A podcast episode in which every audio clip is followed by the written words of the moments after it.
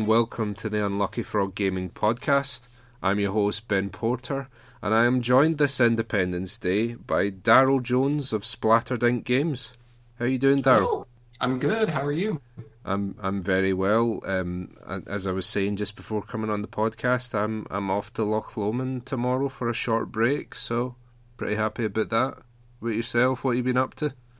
Well, I have been uh, spending every waking moment working on a Kickstarter, so uh, I've got a few more weeks before I get a break. But uh, I'm I'm glad somebody gets one. Yeah, I I have heard um, Kickstarters Kickstarters are quite uh, time heavy.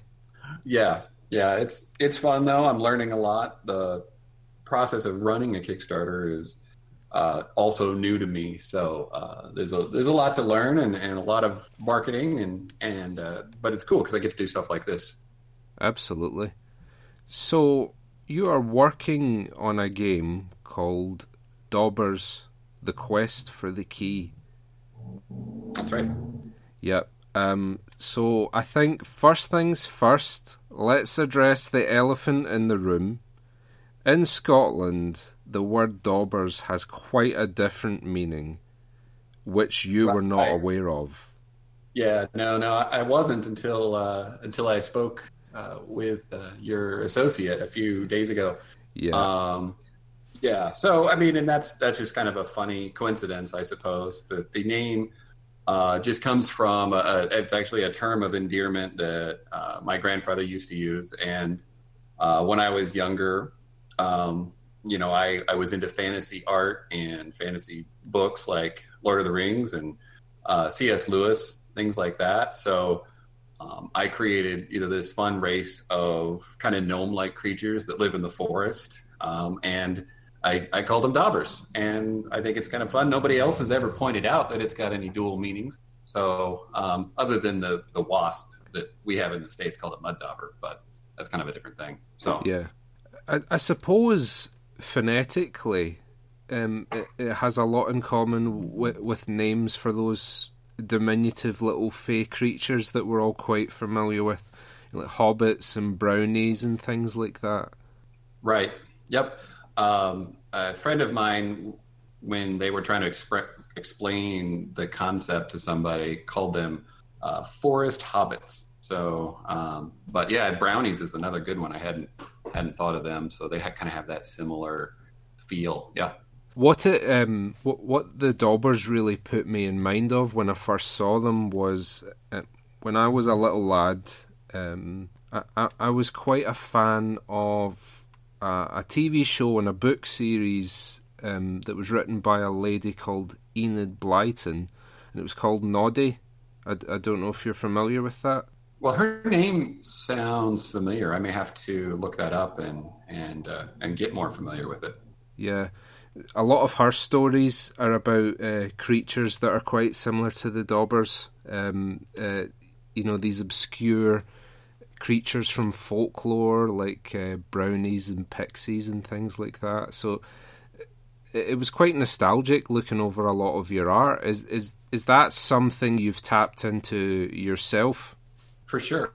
Yeah, I I really like that I've had people like yourself uh, make those comments. Uh, hey, this reminds me of my childhood when I was a fan of this book series or this TV show.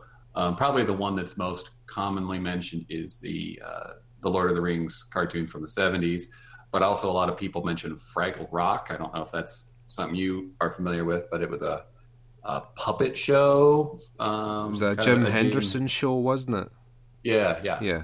Yep. So um, those kind of things to me, I think, work really well uh, with with the the concept. Uh, so I definitely consider that kind of an endearing comment. Yeah. Yeah. It's probably worth mentioning here that you're not only a game designer, uh, you've done all of the art for this game yourself. Yeah, that's that's correct. When I was uh, growing up, I was always doodling and drawing. Uh, got into gaming. Uh, we did, you know, Dungeons and Dragons and lots of role playing games, and then of course we we got into card games. Uh, my friends and I, and throughout that entire time when I was a kid in middle school and high school, um, I probably spent just as much time uh, drawing my own art for the games we were playing or making hybrids of the game or whatever uh, where i was spent you know that time creating as we did actually playing the games. And it created that kind of love for it in me in myself um, that I, I carried with me forever. So it's been it's been fun to come back to that because there was you know of course a time where uh, as we get older we would get jobs and and have a family and and some of those uh, things get put on the shelf, but they never really go away. So mm-hmm. uh, this has been a real, real exciting time just for me to get to embrace that creative side of myself and and hopefully share it with the world. One of the things that um, J.M. Barrie says in Peter Pan when he talks about Mister Darling, the father, is yeah. that um, when he became an adult, he had to put all of his dreams in a little box and then every so often he takes them out to look at them again. Yeah, yeah. So that's, uh, I, I think that's the life I'm trying to avoid. I don't want to take them out and look at them occasionally. I hope that they they come out of the box and they stay out of the box and they live in my home and they live in my office. Yes. You know, so yeah. Uh, I mean, cool. I, I appreciate you bringing that up. That's cool. Yeah, it's, it's quite a sweet little metaphor, but it, it's deeply sad at the same time. Um, right. And and like you say, it's great that you can actually bring those dreams out the the box and, and bring them to life. Yeah. So, um, let's talk a little bit about Daubers and mm-hmm. and how you decided to to run with this as, as a concept for a game because it right. it started life at least in the public sphere as a comic, didn't it? Yeah. Uh, right after I got out of college, I wanted to kind of invest some time into just exploring, you know, my own concepts, my own ideas, and uh, it was kind of like this sweet moment between graduating college and and looking for a full time job. So I spent this time and I, I wrote the comic book um, self-published it. We went to a couple conventions and and had a pretty warm review, but it wasn't uh, enough to you know like really take off and get picked up by a publisher. But you know, even back then, though, independent publishing was not as strong um, sure. as it is today with Kickstarter and some other avenues. So um, that was fun, and uh, you know then life took over. I still fondly looked at the the comic book and the ideas there, and then we had kids and I read the comic book to my kids, right? So they kind of got into it. They enjoyed yeah. it. Every now and then I'd catch them pretending to play in the Always Green Forest as one of these characters and they're fighting the wood sprite or looking for the magical key. And uh, uh, then as they got older, we, my wife and I were sharing our love for board games with them, of course. And uh, it just seemed like the natural next step for me if I wanted to kind of reimagine this story, bring it to life again for my kids, was to make a board game using those concepts. Mm-hmm. Uh, in the game, though, it's it's fun because the way the game is structured, I have like a lot of the story beats that are in the book, um, but when you play the game, you actually kind of make the story as you go. You're playing down the the locations and the encounters on the board. Um, and so they come out in a different order every time or a different combination and things like that. So it's like you get all these moments from the book, but they've been put into a blender and then they come out as a board game and they're different every time. So uh, I get to get to enjoy kind of a new story every time it's played. A, a retelling, if you will. Yeah. Right. Yeah. Yeah. So we unlucky frog have not had a chance to play the game but do mm-hmm. you? Why don't you tell us what it's all about, how it works, that sort of thing? Sure. Yeah, yeah. Um, so it is at its core, uh, I suppose it's a deck building game, and if you're familiar with that, everyone starts with the same ten cards, and you use those cards to acquire new cards that go into your discard pile. That then uh, you, you're basically kind of buying the opportunity to use those cards in the future. And as you do so, you you gain a more powerful deck. So you kind of keep recycling your deck until it's better and better. Mm-hmm. Uh, but this game is is quite different from any other deck building that I've played, and and even uh, some of the reviewers have said that too, because um, there's two new elements added to it. One of them is equipping your hero. So as you're acquiring cards, you're acquiring uh, weapons and armor and items in addition to some of the more traditional deck building cards, which we call effects. But those, when you when you acquire them and get them back in your hand, you play them on your hero, and they stay in play for as long as they can. You know, so there's some effects that might take them out, but for the most part, they are semi-permanent.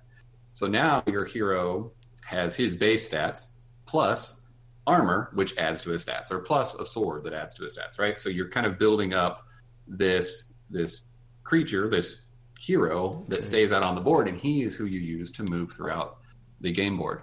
So you've uh, got this deck building RPG hybrid going on almost. Yeah, yeah, that's yeah, uh, that's been pointed out too, and I, I, for some stupid reason, I could forget to mention that, but yeah, that's kind of the point. Is I wanted to create a RPG feel when you're playing the game, so you're mm-hmm. building your hero, leveling up, so to speak, uh, so you can go on this quest uh, for the key. And so, in addition to that, it's a race game, and you're trying to get your hero to the key before your opponents do. And the way you slow your opponents down is you play encounters out on the board.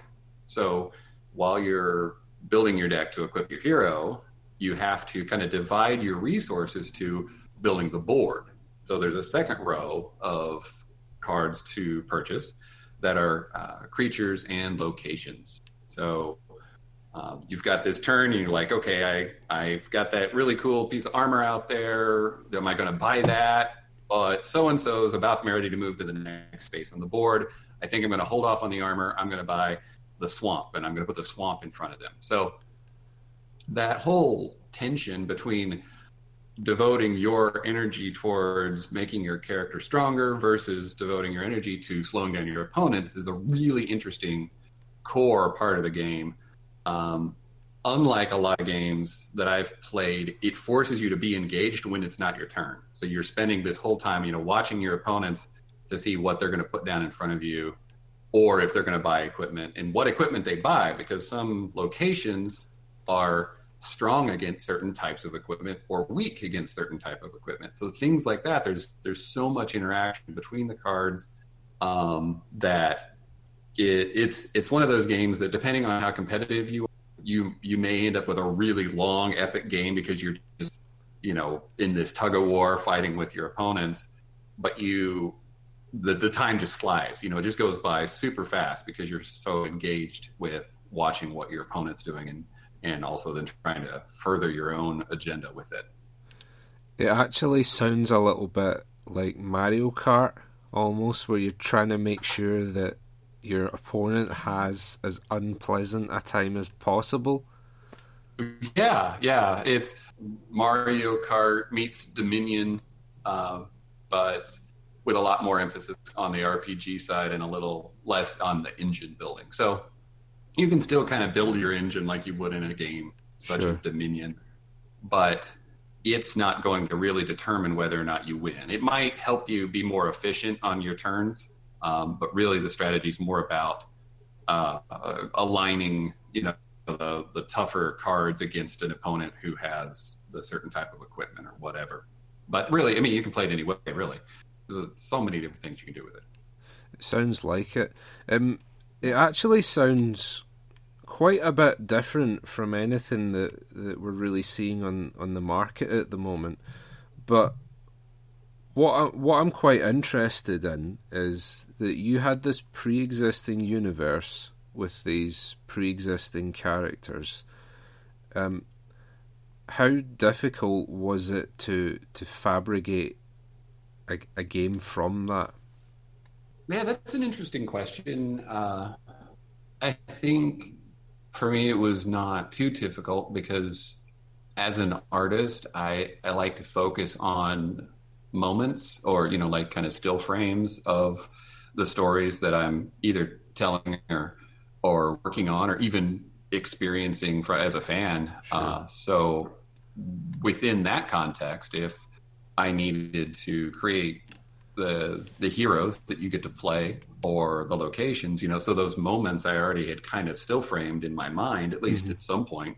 Um, so it was a matter of just coming up with all the illustrations. Now, the mechanics of the game, those were all just born in the last year. So that that idea of trying to use deck building mechanics to create a journey RPG esque game, um, you know, I don't I don't even know where that came from. It was just something my son and I we were trying to trying to create something fun that used some mechanics that we like, and it just kept growing and, and becoming more and more about the board and about the journey, which I think is great because that's what makes it unique on the market. So it was a, a fairly organic process. It's safe to say. For sure, yeah. Yeah. Yeah, uh, my son helped me a lot. You know, it was a good experience for us to just do together. Obviously, the production uh, is 100% me, but as far as helping come up with ideas and enjoying playing the game together and play testing it and finding the even the flaws plus the the good parts, uh, it was a really neat thing to do with him and my family. Yeah. So you, you mentioned about playing the game with your family and and with your, your son in particular helping with the the playtesting element, but hmm you are in the unique position where you've pretty much done this whole thing yourself. That must have been quite an undertaking. Yeah, it, it definitely is. Um, I think I, I didn't probably understand it uh, fully until you know getting to this point. The amount of work that goes into illustration, uh, in addition to you know setting up the website or writing the rule book, or uh, even just the amount of iterations with with the temporary cards as we tested it hmm um, it just went on and on and on. There was always more and more to do. Uh, for example, today I'm actually going to be releasing, uh, showing to the backers and probably to you know anyone who's interested, uh, a new game illustration or a new board illustration. The current board that you can see on the Kickstarter was one of the prototypes where it was all kind of just mechanics with a little bit of color to make it more interesting, but it was really just about the mechanics. Mhm. So the the board that was intended to be the final board and will be the one that gets printed is an illustration that has the feel of a, uh, a a location. So the whole thing is like kind of in the forest, and there's little bridges and creeks and paths and bushes and rocks and stuff like that. So it's kind of a D and D esque uh, top down map. Um, hopefully, it's still generic enough that the location cards take the spotlight, and they and they will. But mm-hmm. it's still going to add a lot more visual interest and texture to the the overall game. So I'm excited to get to do that. But I'm still working on it. That's, I guess my point. Yeah. Even during the Kickstarter. I, I feel like I, I really want to emphasize to the, the listeners here, just in case it's not already clear, Daryl has done all of the game design and all of the artwork for this game by himself. Just Yeah, let that I mean, even the, in. the graphic design too. So it's a, Yeah, a that's a, a different beast in of itself too. So yeah. Because, it, as you pointed out earlier, th- th- there are a number of designers who, you know, they work on games by themselves, but uh, as you say, uh, more often than not, th- they outsource the art side of the game to um, an artist, a freelance artist, more often than not. And you've Yep. done all of that yourself, which is staggering. cool. Well, I, I appreciate that. I, I know I worked hard on it and I'm really pleased to get to do it. Um, a Yeah. lot of why I'm doing this is is also because I love to draw and I want to do that uh, more as my career and, and less as a hobby. Yeah, and I have to say as well, uh, we'll we'll probably put a, a link to your website in in the notes um, for the show. But if you're not familiar with with Daryl's work, go and take a look because it is all of a very high standard, and um, as, as a lover of of fantasy, um, I, I just really enjoy the that um, that sort of innocent and childlike aesthetic with the dark undertones, which very mm. much, in my opinion, epitomizes what fairy tales are all about. Oh, that's that's great. I really appreciate that. Um, yeah, it, in there's a, a bit of a balance that I'm trying to strike uh, in conveying the game with that because the um, my style is is got that kind of childlike innocence, like you said, uh, but the game is still got a deep amount of strategy available to it. So it's not a kids game. You know, it's still it's safe for kids, it's family friendly, all that stuff. Yeah. But it's a uh, high high strategy, highly competitive game if that's the type of people you play with. So um, uh, that's something to I guess keep in mind. A friend of mine, actually a, a reviewer, said uh, in his review, "It's easy to learn, uh, but hard to win." So that that sums it up. I think um, a lot of the really good games are, aren't they? Where they're, they're, they're very easy to pick up, but there there's a certain amount of hidden depth to them. Um, cool. Because, uh, I mean, like you take a lot of the the very popular card games like Pokemon and Magic the Gathering, they're they're very easy to learn, but there's a vast amount of depth to them. Right. Yeah. Yeah. I mean, that's that was my goal um, and I agree with that. I've played a number of games. Um, obviously, I mean that's that's why I'm doing this. I love games. Yeah. Um, and I just I love those games that are really challenging. You know, you get to play with the right people, and if you don't bring your uh, you know your best to the table, then you're going to lose. And that's the way I want to make games, so that that kind of dynamic is possible because the game structure provides it. So it's it's fun stuff. Yeah. So you mentioned just there um, that you love games. Um, mm-hmm. What what do you play, and what in particular do you think has been informing your your style and decisions as a designer with um, Dauber's Quest for the Key? Yeah. Um, so, uh, as a gamer, you know, I've just been in the uh, the culture, at least to a certain extent, for a long time now. As far as kind of the the the public facing social side of it, I'm getting more and more into that. You know, I'm, I'm listening to more and more podcasts and things, and that's um, obviously a bit of a tangent, but that's you know anyway uh, part of it for me. But uh, as a as a young man, I really got into uh, Magic the Gathering and Dungeons and Dragons. Those are probably the biggest kind of uh, core uh, hooks for me as a gamer when I was when I was younger. So this was back when Magic though was just released. So this is like second, third year after it was published. So, so I've been doing it for a while. Um, mid yeah. nineties, I still I think. What's that? That that would be mid nineties. We're talking, yeah. Yep, yep. So I still have some Ice Age and some Dark cards and stuff like that. So, um, so that that was a big uh, hook. That's kind of where I started getting into it.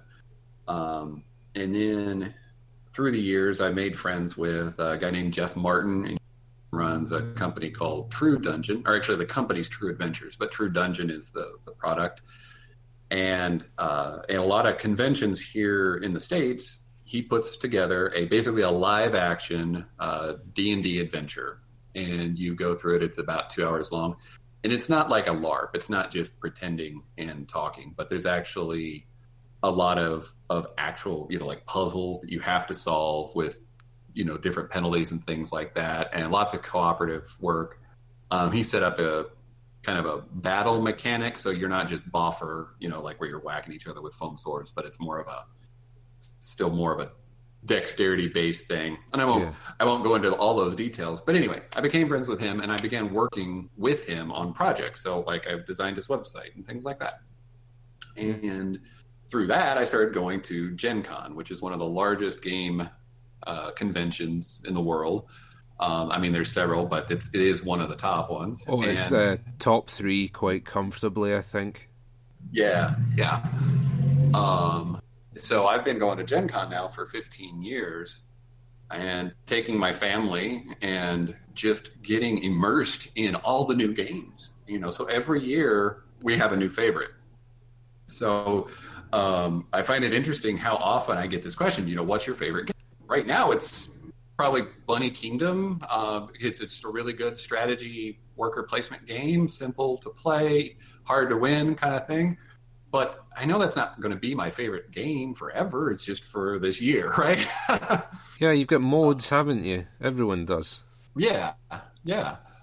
Um, uh, so so yeah, right now, uh, Bunny Kingdom. I, I really enjoy Scythe. If you've tried that one yet, um, those kind of have a more of a worker placement thing. As far as deck builders go, um, I went through my Dominion phase, but then I kind of that kind of phased out because it is such a engine building game. Like once you kind of know how to build the engine, then a lot of the discovery yeah. kind of goes away.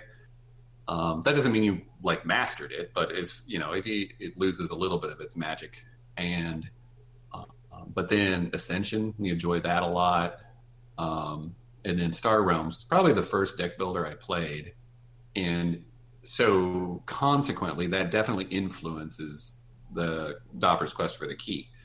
Um, but you know, it's it's interesting because I always feel like I have to say, but it's so different, you know, because there is the whole spatial element with the board, and you're building out these encounters, which are basically your uh, list of things to overcome on your quest, right? Sure. Uh, so that's just I don't that doesn't exist anywhere that I know of. Yeah, and what one of the things, or one of the the big complaints I have about a lot of deck builders is um, they can fall into this trap of not being particularly interactive, right? Where you, you can spend a good portion of the game just watching the other player drawing cards, and um, as you've mentioned with uh, Dauber's quest for the key, um, you you've got this uh, this element of uh, playing tricks on other players during their turn, which um, presumably circumvents that issue of uh, deck builder games tending towards being a, a very solitary experience. Yeah, um, that's that's a huge part of the game. Uh, you're you're going to spend a lot of time focused uh, your focusing your turn on other players. Um, it's not in my opinion, like to the same level of Munchkin, where there's like this whole gotcha thing, but there is mm-hmm. that sort of element present. Um, so if you're, uh, whether you're building a encounter and you happen to notice that now, now again, so to back up one statement, knowing the game gives you an advantage. So the more you play it, the more uh, you're going to learn the nuances of it, which I think is true for any game, right? Uh, yeah, um, yeah, yeah. So, well, you know, fast forward, you've played a few times. You now know that the tree golem is immune to equipment that is thorn equipment. Okay, mm-hmm. and you notice that player B has you know thorn armor on. You put and you you know and so this is kind of a funny thing that also happens in the game. There's a lot of I don't know if table talk is the right word or or smack talk or whatever, but there's a lot of of playing with your opponent by because of oh i didn't even really explain this. When you play the encounters they go face down. So you can see it's a swamp but you don't know the point value of it. That part is face down. So there's a psychological element to the game. Yeah so you're trying to distract them you know you even say things like hey did you notice that that so and so has whatever card and then they look at that card and while they're doing that you you buy the card that you're going to play and you put it on the board so they don't see it right mm-hmm. so there's a stack and all the cards underneath the stack it's you know it's up to a bit of uh, honor to not cheat when you do that kind of thing but also it's up to you as a player to pay attention so that yeah. you don't get trapped by not seeing what so and so put out. So, you know, I put that tree golem out there that's immune to thorn armor, and you weren't paying attention. You're wearing thorn armor, and you walk right up to that encounter, and you flip it over, and you can't fight it. So, boom, uh, you know, that kind of stuff's fun for me. Uh, you know, obviously, I, I want to win, and I don't want new players to feel like it's rigged against them. Um, mm-hmm. But that's also kind of the magic. You get to know it more and more, and you get to embrace those nuances and and uh, kind of depth of strategy. Oh, absolutely. I think um, re- replayability is is vital, um, particularly in a day and age where game prices are climbing higher and higher. Uh, people are looking for more bang for their buck. So anything that provides that, um, more power to you. I say. Yeah, yeah, it's definitely one where every game's different, so it's very replayable. Um, yep. I'm also excited because it's also with this format very expandable. Mm-hmm. Um, there's going to be a lot more opportunities to uh, embrace some of these concepts and push them to uh, new levels and, and, create new interactions and powers or whatever you want to call it. Yeah. So, your Kickstarter is currently mm-hmm. live and is, I think, when I last look, about 40% funded. Yeah. Is that right? Yeah, I think so. Unless yeah. something happened in the last couple hours. Yeah. Well, who knows? Well, yeah. so you're about 40% funded, so maybe getting ahead of ourselves a little bit here. You do you do have 20 days to go, so plenty of time. Mm-hmm. But what does the future of Splattered Ink. look like? Well, um, there's a lot of things I want to do. I have a lot of ideas, and I, it's probably common for a lot of game designers. Uh, regarding the the Daubers and that storyline. Uh, I've got two plans with that. This particular game definitely has the opportunity for expansions, uh, whether that's new boards um, and new packs of cards with new creatures and locations, all that kind of stuff is uh, highly probable. Mm-hmm. But my intention with the story is uh, to create a series of games that are all different that loosely connect together to make a bigger story, kind of a, a story arc, if you will. Okay. Yeah. Uh, so this is the quest for the key, and then the next board game will be a, a, a different set of mechanics where uh, it is the the the thief of the key. So now you've already got the key, right? So now you're continuing the story with the key, and the general concept for that is that one player will randomly be determined to be the thief and no one will know who it is. So you play through this game trying to determine who the thief is and if the thief can actually steal the key. So, um, you know, obviously it's a different concept and hopefully that works. I mean, I've, I've told other people and they like the idea. Um, but also there's the whole thing with marketing and building your your base customers and they want everything to always be the same because people resist change. So we'll see what plays out. But that's what I want to do. I want to create a series of different games that all kind of connect together in the same world. That that sounds excellent, and we look forward to seeing that in the future. Um, that is about all we've got time for. But okay. for people who are interested in what you're doing and maybe want to back the game where do they go? Yeah, well, splatteredink.com is my website. Um, you can also go to daubersquest.com. It's the same uh, website. All over the site right now, it's mostly just pointing people to the Kickstarter. Um, so if you if you go to Kickstarter, uh, there should be a forwarder that's daubersquest.com slash Kickstarter. But if you go to Kickstarter and you just want to search for uh, Dauber's Quest or anything like that, you can find me on there. Uh, you can find Splattered Ink. Games on there. So you should uh, it shouldn't be hard to find. We've tried to make as many opportunities for people to find it as possible, and uh, that's uh, that's the idea. So, but yeah, you can. And also, if you want social media, I'm Splattered Ink. everywhere. So Splattered Ink. on Twitch, Twitter, Instagram, uh, Facebook, all those places.